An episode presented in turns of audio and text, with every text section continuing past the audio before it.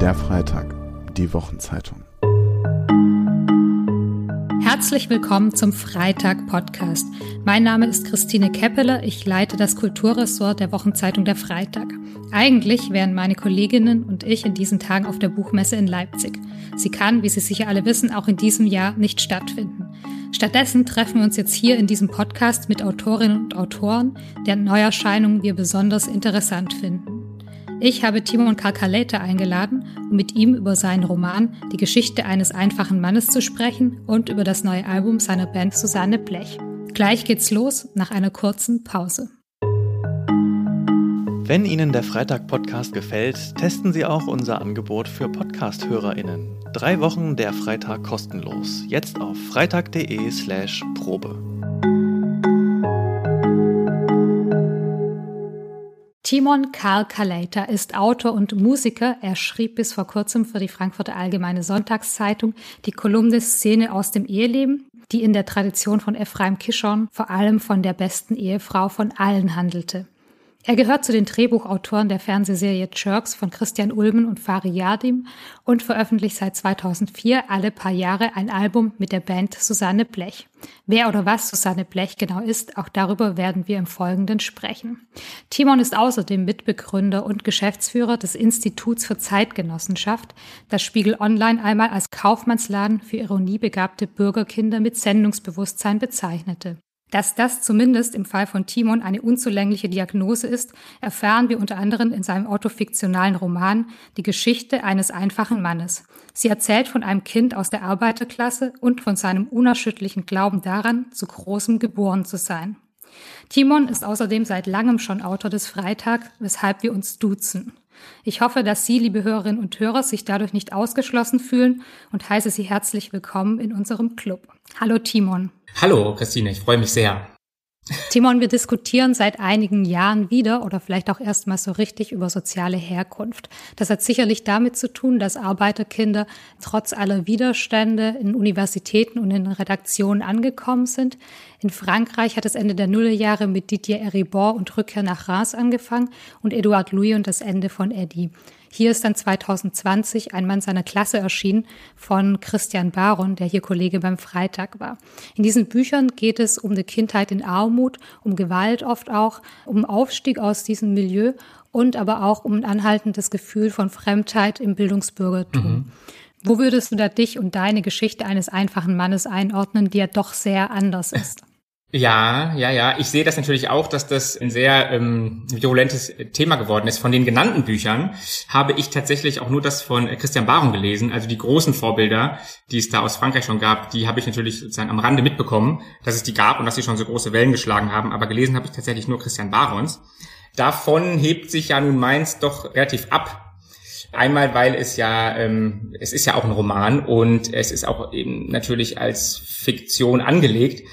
Vor allem aber würde ich sagen, verortet sich's da etwas anders, weil der Protagonist meines Buchs ja gerade nicht sagt, oh, ich hatte es so schwer und jetzt macht's die Welt mir noch doppelt schwer, sondern er sagt sich, weil er sich, sagen, er schaut sich nur seinen Mikrokosmos an, sein, seine Kindheit, die wunderschön war, wie er sie erinnert, obwohl sie es eine einfache Kindheit war, als Sohn zweier Fabrikarbeiter, die äh, Tag und Nacht ähm, von mit Ull und Ruß beschmiert nach Hause kommen, ist es ja eine fabelhafte Kindheit für ihn. Und aus dieser äh, Selbstgewissheit heraus glaubt er ja, die Welt steht ihm absolut offen und er für ihn ist das für keine zu keinem Moment eine Option oder ein Gedanke, dass er es irgendwie schwerer haben könnte als Kinder aus äh, anderen Haushalten. Und mit dieser diesem unerschütterlichen Glauben geht er auch in die Welt. Es ist also, zumindest von der Anlage her, würde ich sagen, ähm, ein bisschen was anderes als diese Romane, die, von denen ich da, oder diese Autofik dieses autofiktionale Erzählen, in denen es doch oft auch aus großer Düsternis heraus dann in die Welt geht. Das ist ja bei meinem Protagonisten doch etwas anderes. Der geht ja sogar so weit dann, dass er als Universität landet, einen großen Streit mit seinem Professor über Bourdieu hat, weil er es für eine absolute Frechheit hält, wie du es schreibst, genau. dass er behauptet, in die feinen Unterschiede, man könne seine Herkunft nicht abschütteln und sich über sein Schicksal erheben. Genau. Ja, das ist für ihn, als er an die Uni kommt und dann liest er halt so einen angeblich großen Soziologen, dem alle hinterher rennen und der sagt, ja, so sehr man sich auch anstrengt, man kann seinen Habitus nicht abschütteln. Und seine Erfahrung ist, so wie er das Leben angeht, nämlich als Spiel, dass es ja äh, sehr wohl geht, zumindest glaubt er das. Und das ist dann für ihn auch fast sowas wie eine erste Kränkung, dass ihm die soziologische Theorie, von der er vorher ja auch noch nie was gehört hatte, auf einmal erzählt, was er alles nicht kann oder wie schwer es für ihn ist. Und dann sagt ja der Professor, junger Mann, Sie lesen Bourdieu ganz falsch, aber immerhin lesen Sie ihn. Weil das ist ja auch nochmal ein anderes Problem, dass die anderen Studenten, mit denen er das studiert, sich eigentlich so gar nicht richtig dafür interessieren. Jetzt gibt's ja zwei Ebenen. Es gibt die Ebene deines Erzählers und dann gibt's mhm. die Ebene von dir als dem Autor. Und da gibt es ja doch aber auch so eine Diskrepanz, weil letztlich, was du ja machst, ist, dass du ihm eigentlich äh, Steine in den Weg legst, wo es nur geht. Also dieser unerschütterliche Glauben, den er hat, der wird ja auf eine sehr harte Probe gestellt. Ja, ich würde aber auch sagen, also er legt sich diese Steine ja doch auch sehr viel selbst in den Weg. aber ja, klar, er stößt natürlich auch auf Widerstände, klar. Was deiner Ich-Erzähler jetzt nicht will, das finde ich interessant, weil das ist ja was, was eigentlich auch dieser anderen Literatur immer eingeschrieben ist, äh, den Umsturz der Verhältnisse. Und sogar mhm. ganz im oh ja. Gegenteil, ich würde sagen, er wünscht sich ja geradezu hyperaffirmativ, dass sie für alle Zeiten zementiert bleiben. Was ich jetzt gar nicht weiter beschreiben will, sondern ich würde dich da einfach bitten, mal den Einstieg deines Romans vorzulesen, ah ja. wo das, äh, ah ja. glaube ich, sehr schön deutlich wird. Da ist ja alles drin, genau. Die Geschichte eines einfachen Mannes, Kapitel 1, wie alles begann. Zu Tode betrübt und von allen Göttern verlassen, fuhr ich am Morgen des 28. September 1998 wieder in die Schule. Kalt war es draußen, noch dunkel und windig, und ich saß, tief in mich zusammengesunken, von meinem jungen Leben so bitter enttäuscht, ganz vorn im dahinfahrenden Bus und ließ meine Stirn gegen die beschlagene Scheibe fallen. Wie konnte es nur so weit kommen, fragte ich mich, und wie würde es jetzt für uns alle nur weitergehen? Ich starrte hinaus ins Nichts, in die herbstliche, regnerische Tristesse einer Ruhrgebietsvorstadt, die mir nunmehr bleiern und menschenfeindlich erschien, und ahnte bereits, wie dieser Tag für mich weitergehen würde. Sie würden mich zum Gespött der Schule machen, so viel war sicher. Und obwohl der Dieselmotor des Omnibusses fast gewalttätig laut unter meinen Füßen grollte, so dass ich von den Gesprächen der mir größtenteils unbekannten Menschen nichts mithören konnte, fühlte es sich schon in dieser frühen Stunde des Tages so an, als würden sie alle mich anstarren, ihre Nasen über mich rümpfen und mich verlachen. Die Schüler aller Klassen rannten wie wild geworden über die Gänge und den Hof, die Treppenhäuser hoch und runter, hin und her und wedelten dabei mit ihren SPD-Fähnchen. Das ganze Gymnasium hatte sich nach den vergangenen Wochen und Monaten endgültig in eine rot-weiße Trutzburg verwandelt, trunken in bis dato nicht gekannter Glückseligkeit und ich versuchte, mir bloß so unbemerkt wie möglich meinen Weg zum Klassenzimmer zu bahnen. Von dem Moment an, da sie mich erblickt hatten, schütteten sie ihre Häme über mir aus, über mir, dem Unverbesserlichen, ewig Gestrigen, dem einzigen Menschen an dieser Schule, vielleicht in der ganzen Stadt, der bis zum Schluss an einen letzten großen Sieg von Helmut Kohl geglaubt hatte, der seinen historischen Fehler bis zur allerletzten Sekunde nicht hatte einsehen wollen, der vermutlich noch nicht einmal jetzt verstand, wie falsch er gelegen hatte. Wir haben es dir doch gesagt, rief da eine eigentlich so hübsche und liebe Mitschülerin, die ich lange Zeit heimlich begehrt hatte, in meine Richtung. Siehst du es endlich ein? Du stehst auf der falschen Seite der Geschichte, brüllte eine weniger schöne. Das Spiel ist aus, kreischte mir ein hagerer Junge entgegen, den ich noch nie zuvor gesehen hatte. Ihre Stunde war gekommen. Jetzt war der Moment, mit dem Finger auf mich zu zeigen und mir ihren Triumph erbarmungslos unter die Nase zu reiben. Ich verstand ihre Motivation. Ich hätte es vermutlich nicht anders gemacht, und doch schmerzte mich jedes einzelne ihrer Worte sehr. Nachdem ich die ersten Anfeindungen des Tages überstanden hatte, geriet gleich die erste Stunde zu einer einzigen Farce. Eigentlich stand der Leistungskurs Geschichte auf meinem Plan, doch anstatt gemäß Lehrplan zu unterrichten, warf Herr Junge, der Referendar, der uns seit ein paar Monaten zugeteilt war, den Unterrichtsstoff über den Haufen und ließ, nachdem er wie elektrisiert ins Klassenzimmer gestürmt war und seine Ledertasche aufs Pult geknallt hatte, den Emotionen freien Lauf.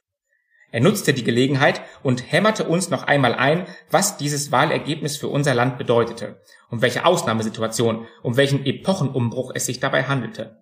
Sie müssen verstehen, überschlug er sich beinahe und raufte sich die Haare. 16 Jahre Helmut Kohl, 16 lange Jahre, ein stranguliertes Land, eine gelähmte Gesellschaft, eine verkümmerte Politik. Das alles hat jetzt endlich ein Ende. Auch Herr Junge wusste indes von meinem einsamen Widerstand. Auch er hatte natürlich mitbekommen, wie ich mit Beginn des Wahlkampfes, als man bereits Allerschlimmstes befürchten musste, auf meinem Etui so sichtbar wie möglich und explizit vor den Augen meiner Mitschüler einen kreisrunden Ansteckpin angebracht hatte, auf dem die Fahne der Bundesrepublik vor blauem Hintergrund im Wind wehte. Neben einem kleinen CDU-Logo war darauf in großen Lettern zu lesen, ich bin für Kohl. Ich weiß nicht, wo ich diesen Werbeartikel eigentlich aufgetrieben hatte, doch ich erinnere mich ganz genau, wie ich den fast 10 Zentimeter breiten Anstecker ein paar Wochen vor der Wahl kurz vor Ende der großen Pause an die Oberseite des Mäppchens heftete, wie ich ihn am Stoff meines Hemdes demonstrativ polierte, als handle es sich dabei um eine edle Brosche oder eine seltene Münze, und wie ich im Anschluss prüfend auf die nun spiegelglatte Oberfläche pustete, die unter den flackernden Neonröhren des Klassenzimmers regelrecht aufzuleuchten schien. Es erfüllte mich mit einer enormen Genugtuung, dabei den Schrecken in den Augen meiner Klassenkameraden zu sehen, die aufflammende Angst, sie könnten entgegen aller Wahrscheinlichkeit doch noch einmal die Wahl verlieren. Ich genoss diesen Moment so gut es nur ging, faltete die Hände, tat, als würde ich über irgendetwas nachdenken, das Helmut Kohl zuletzt gesagt hatte, und setzte dabei ein Gesicht auf, als läge mir das Schicksal unseres Landes sehr viel ernsthafter am Herzen als all den blinden Erneuerern um mich herum. Ich schämte mich jedenfalls nicht, für meine Überzeugungen einzustehen. Ich wollte, dass jeder in der Schule von meiner Widerständigkeit erfuhr. Auch Herrn Junges Aufmerksamkeit hatte ich immer wieder auf meinen Pin lenken können. Und so blinzelte er mir bei seinem flammenden Vortrag, den er, wie ich heute denke, gewiss wochenlang für den wahrscheinlichen Fall der Fälle vorbereitet und eingeübt hatte, nun unmissverständlich zu, ganz so, als wartete er nur darauf, dass auch ich endlich einknickte, vielleicht besser noch, dass ich aufstehen und mich in aller Demut zu meinem Irrtum bekennen würde.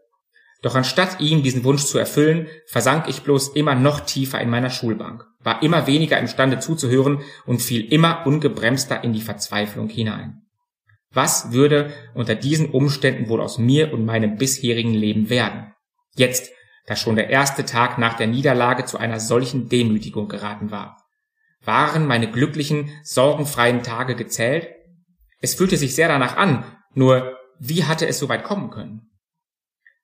Mein Leben bis zu diesem Tag, ich kann es nicht anders sagen, erinnere ich als eine einzige, nie endende Aneinanderreihung schöner und allerschönster Momente.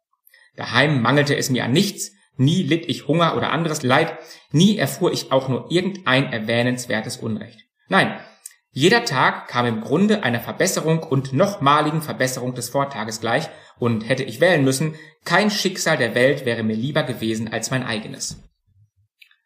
Vom ersten mir in Erinnerung verbliebenen Moment empfand ich mein Leben als einen einzigen Segen, und das, obgleich meine Eltern nicht etwa Anwälte oder höhere Beamte, gar Diplomaten oder Unternehmer waren, für die Geld keine Rolle spielte, ganz im Gegenteil. Sie waren zwei einfache, unerbittlich für unser familiäres Auskommen schuftende Fabrikarbeiter, die Tag ein, Tag aus von der schweren Arbeit erschöpft und von oben bis unten mit Ruß und Öl verschmiert nach Hause kamen, um es mir, ihrem einzigen Sohn, nie auch nur am allergeringsten mangeln zu lassen. Große Teile dieser Kindheit und Jugend verbrachte ich in der Natur. In einem der Wäldchen nahe unserem bescheidenen Reihenhaus, in den schier unendlichen Kornfeldern des Bauern Müller, die gleich hinter unserem Haus begannen und jeden Sommer wie ein goldenes Meer unter meinem Fenster im Wind hin und her wogten. In jeder freien Minute tobte ich mit meinen Schulfreunden in diesen Feldern herum, bis meine Mutter mich kurz vor Sonnenuntergang wieder in die Arme zurückrief. Und dann saßen wir drei gemeinsam beim Abendbrot, das meine Mutter so liebevoll zubereitete, machten Scherze über die Ereignisse des Tages und lachten. Und wenn ich nicht gerade frei wie ein Vogel durch die Natur streifte und mich dabei in Spiel und in Tagträumereien verlor, dann war es mir ein fast noch größeres Glück, meinem Vater, der ein meisterhafter Handwerker war, bei den kleineren und größeren Arbeiten im Haus zuzusehen und ihm im Rahmen meiner Möglichkeiten zur Hand zu gehen. Wenn er im Keller an seiner Werkbank in zwei Gegangenes reparierte, als wäre nichts weiter dabei, wenn er nach der Arbeit oder an den Wochenenden in unserem Häuschen noch einen Raum tapezierte, Fliesen und Teppiche verlegte, Wände anstrich, Leitungen erneuerte und so fort. Mit staunenden Augen folgte ich ihm, wie er all diese Zaubereien aus dem Handgelenk schüttelte und stellte mir vor, wie auch ich eines fernen Tages über dieselben Fähigkeiten verfügen würde. Meine Eltern, die sich alle Aufgaben, so gut es eben ging, teilten, die genau wie ich in all den Jahren ohne Zweifel nicht glücklicher hätten sein können, erzogen mich dabei mit nichts als Sanftmut, Zuspruch und Verständnis, ganz gleich, was ich auch anstellte.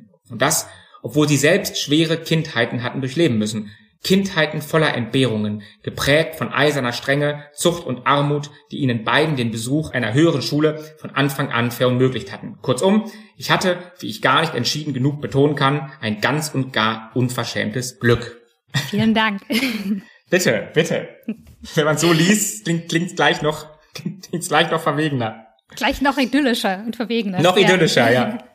äh, jetzt ist äh, dein nicht dein Roman, sondern dein Protagonist ja teilweise mhm. äh, bei der Kritik auf starke Ablehnung gestoßen. Also da war von einem Kotzbrocken die Rede, den mhm. man tatsächlich von Seite zu Seite mehr wünscht, dass er scheitert, eben weil er diese enorme ähm, Selbstgewissheit vor sich herträgt, die ja mhm. in dieser ersten Passage schon ganz gut deutlich wird. Wie geht's dir selber mit ihm?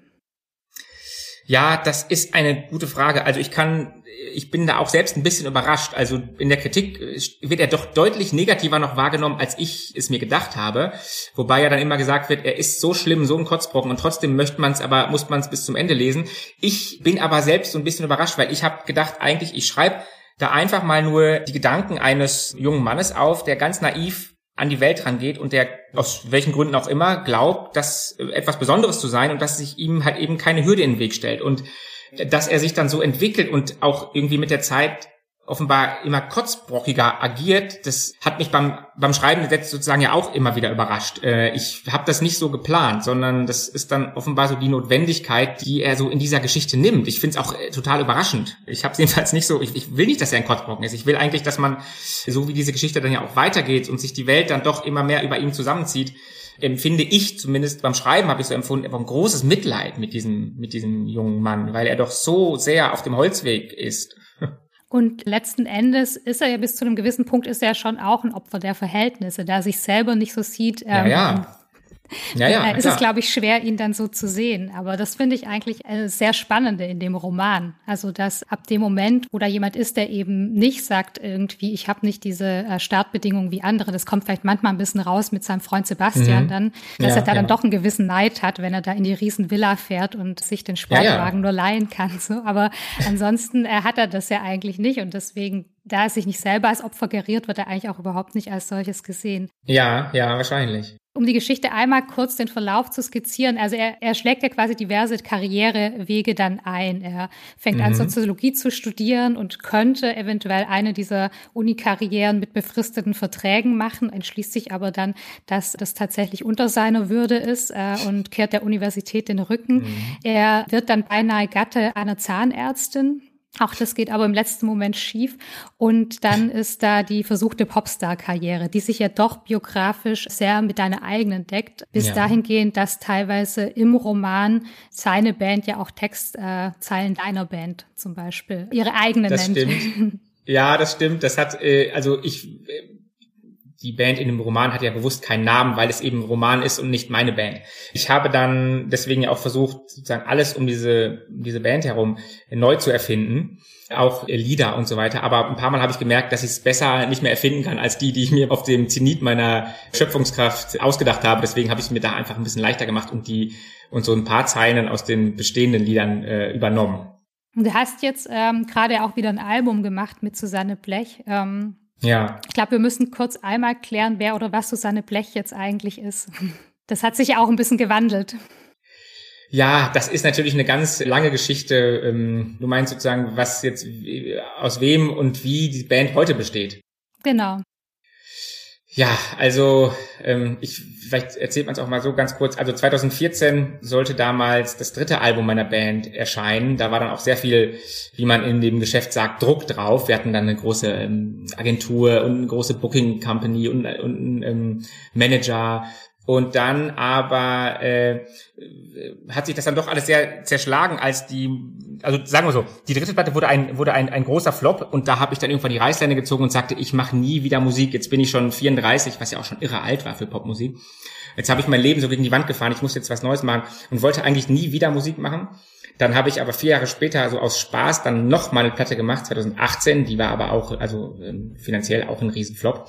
Und dann habe ich jetzt, wo ich mein eigenes Leben doch so in so äh, sehr biedere Bahnen gelenkt habe, das Ganze nochmal neu aufgezogen und außer meinem uralten Freund Sebastian Mayer, mit dem ich auch schon meine, die alle ersten Platten produziert habe, und meinem Freund Tillmann Mühlenberg, den ich neu dazugeholt habe in die Band, mit dem ich damals auch das Institut für Zeitgenossenschaft gegründet habe und der ein viel, viel besserer Musiker ist als ich und der auch so von so schönen musikalischen Dingen Ahnung hat, haben wir jetzt zu dritt nochmal eine neue Platte aufgenommen, weil ich dachte, das ist doch vielleicht auch ein schöner Moment zu diesem Buch, das er von einem jungen Mann erzählt, der dann unter anderem glaubt, enormes Talent in der Musik zu besitzen und damit vor die Wand zu fahren, zu diesem Roman dann auch nochmal eine Platte zu machen.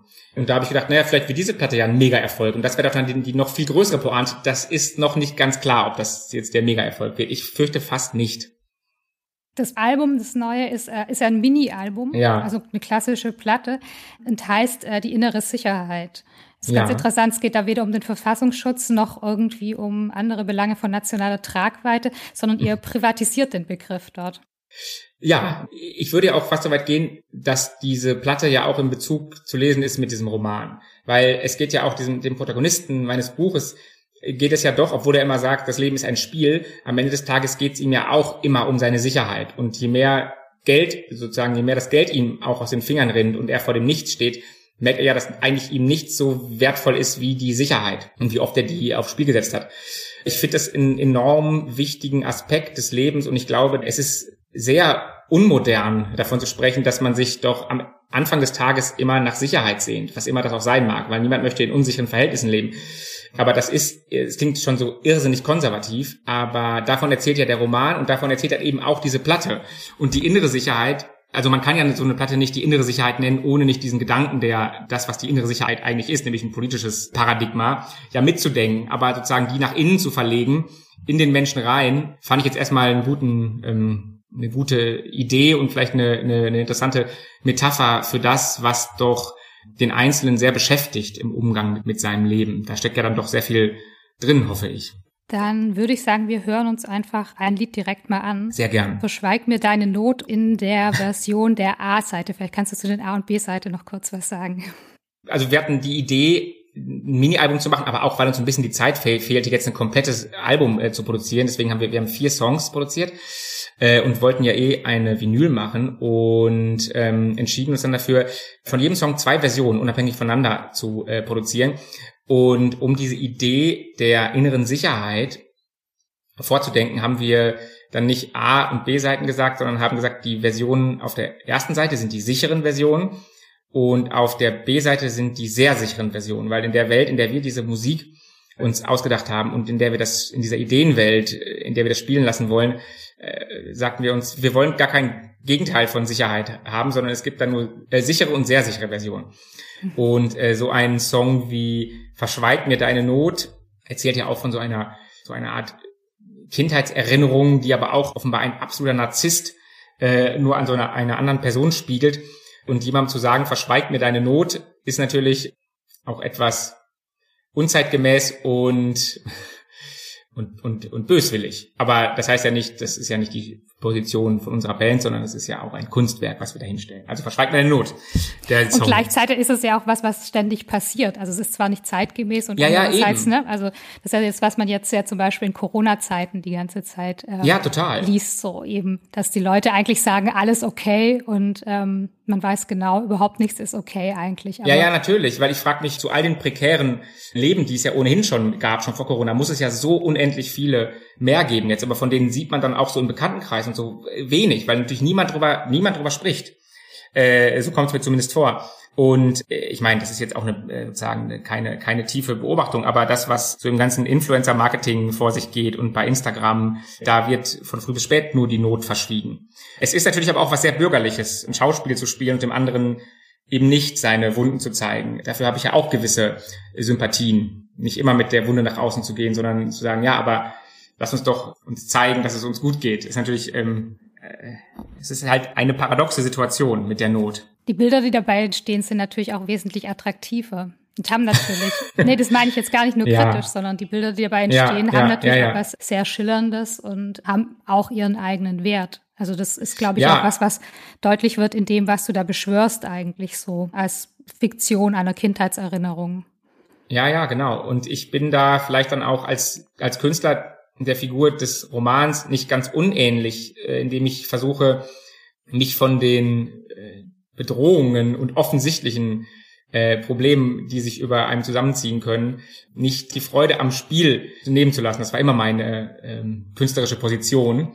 Äh, weil sonst, was bleibt denn sonst noch? Und so deutlich wie auf dieser Platte habe ich es, glaube ich, bislang noch nie versucht. Dann hören wir es jetzt direkt mal an. Sehr gern. In der sicheren Version. Beschweig mir deine Not. Gut.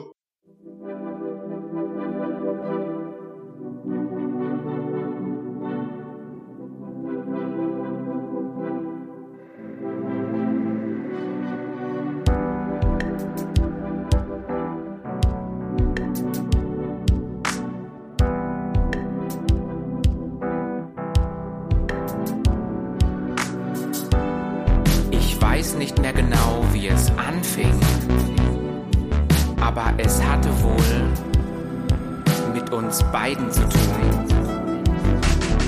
Vom ersten Moment an sah ich da etwas in deinen Augen. Etwas, das mich an die langen Sommer an der Riviera erinnerte. Die warmen Monate pflegten wir dort mit der Familie in einem stattlichen Haus zu verbringen auf einem Hügel gelegen, umringt von Olivenhainen. Und nur der Blick, Steilküste hinab ins Türkis der See, ließ mich manchmal mein schweres Schicksal vergessen. Von mir aus alles gut, gewollt ist schon genug. Was ändert es für dich, solange man es verspricht? Verschweig mir deine Not, von mir bis in den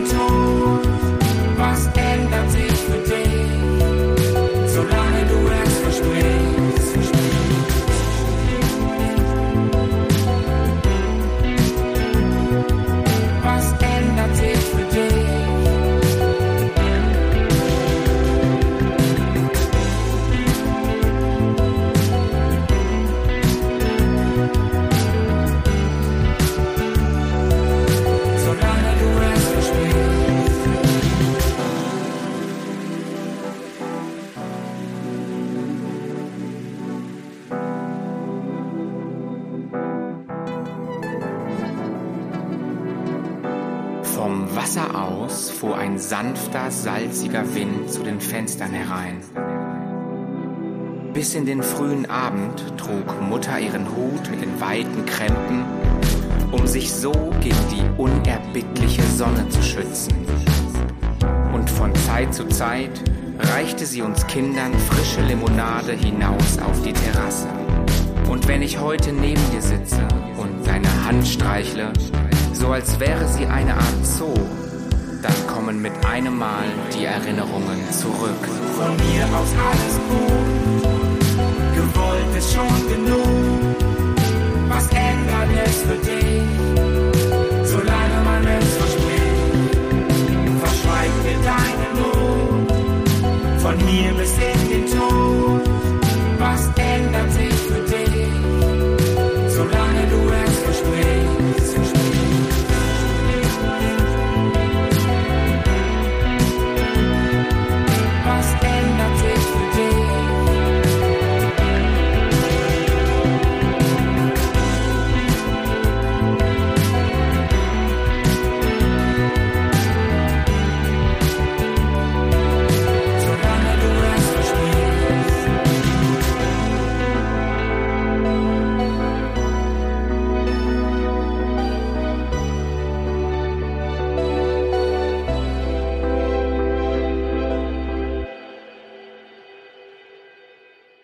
schöne Leben an der Riviera, von dem wir hier gerade gehört haben, ist so Ja. was, was sich für mich so ein bisschen durchzieht auch bei dir durch dein Werk. Und jetzt hast du mir gerade gesagt, du selbst warst noch gar nie dort.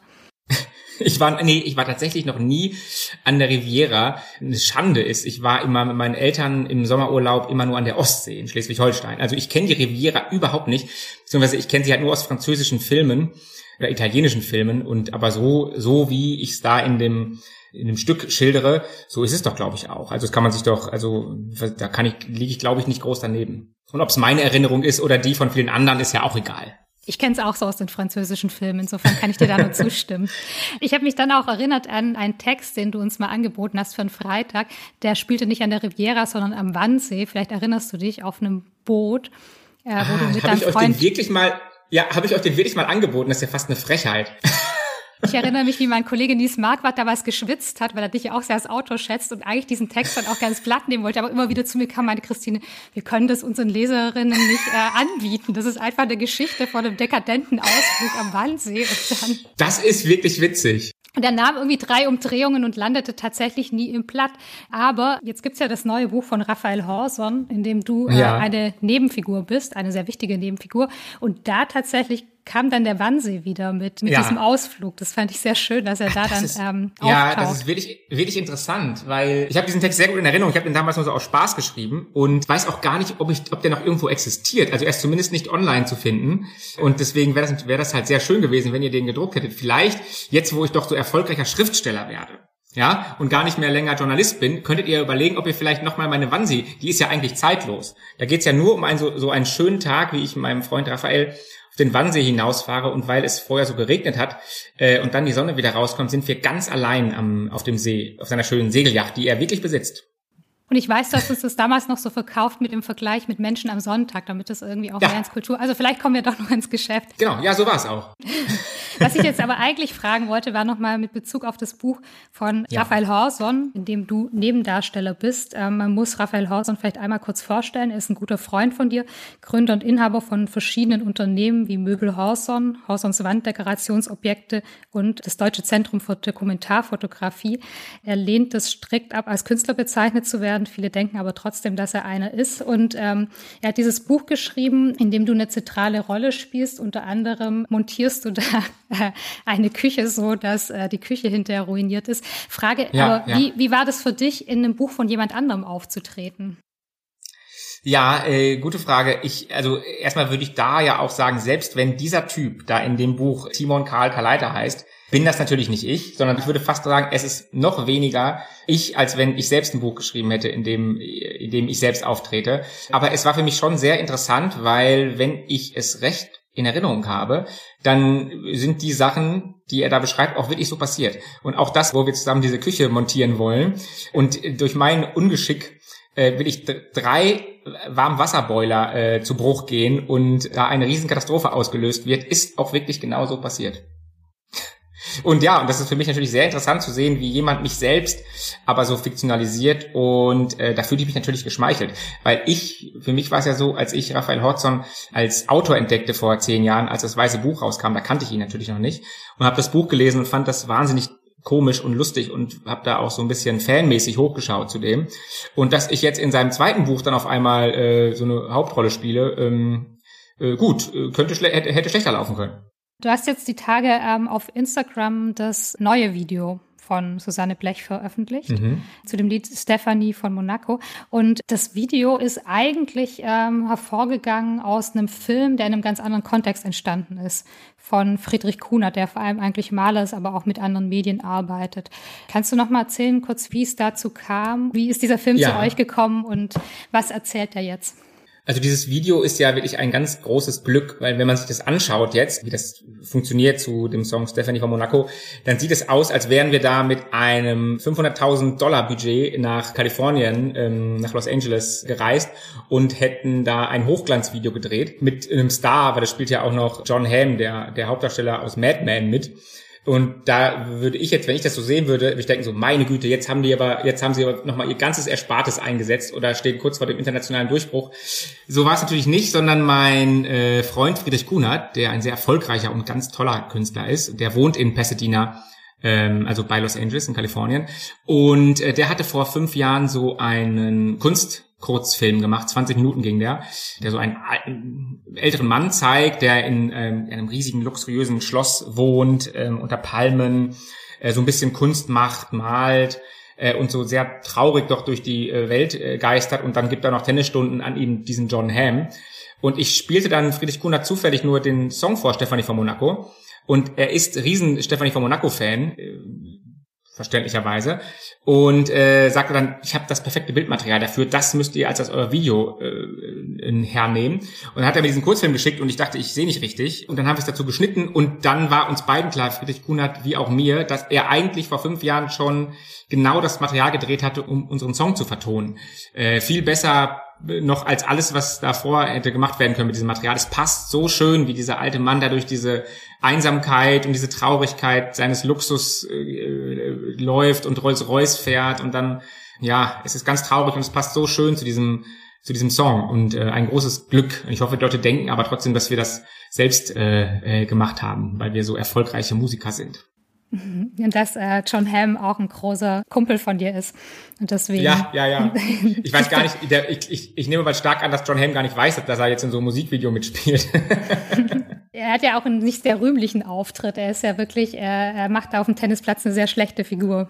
Stimmt, stimmt, das, das, das stimmt. Ich glaube aber, dass er ein äh, guter Tennisspieler ist, so wie Friedrich Kunert auch. Ich spiele ja auch sehr gern Tennis. Ich habe jetzt seit neuestem Tennis, also jetzt konnte man ja ein paar Monate nicht, aber seit ein, zwei Jahren spiele ich wieder Tennis. Es ist so ein herrlicher Sport, den man eben auch noch bis ins Alter machen kann, weil ich selbst habe mir ja durchs Fußballspielen und so doch sämtliche Knie und Knochen ruiniert und jetzt bin ich ja auch schon wirklich alt mit meinen also 40 du bist Jahren. Anfang 40 ja, wahnsinnig alt. Also ich äh, habe das Gefühl, das ist wirklich jetzt schon alles, alles durchlebt.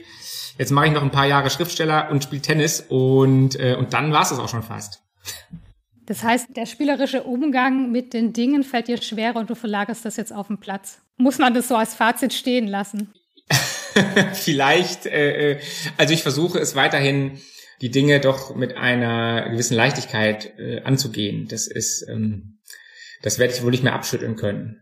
Auch so eine, eine nicht ganz ähm, äh, zu sehr im Ernst äh, versackende Zugang, das war ja nie so meiner. Und das werde ich, glaube ich, auch auf die alten Tage ähm, hoffentlich nicht mehr, nicht mehr lernen. Da gibt es ja viele andere, die das gut machen, die sich der Welt durch einen enormen Ernst nähern. Und ich weiß ja auch nicht, wie mein nächstes Buch werden wird, wenn ich eins mache. Der, der Piper Verlag möchte natürlich, dass ich ein neues Buch mache. Ich jetzt, ich poker aber jetzt so und sag so, ja, weiß nicht, ob ich noch ein Buch machen kann. Und damit will ich ja nur den Preis hochtreiben, natürlich.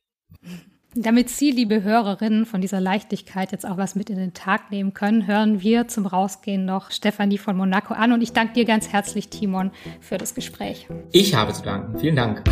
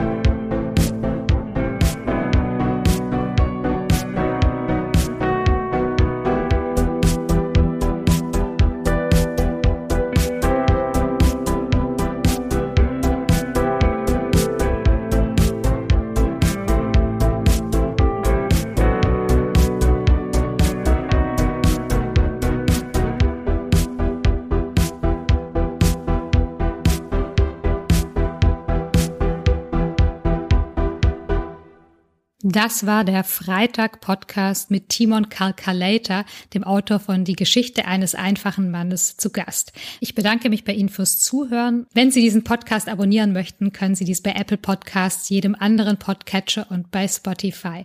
Nächste Woche im Freitag-Podcast zu Gast beim Chefredakteur Philipp Grassmann sind Gregor Gysi und Martin Sonneborn. Bis bald.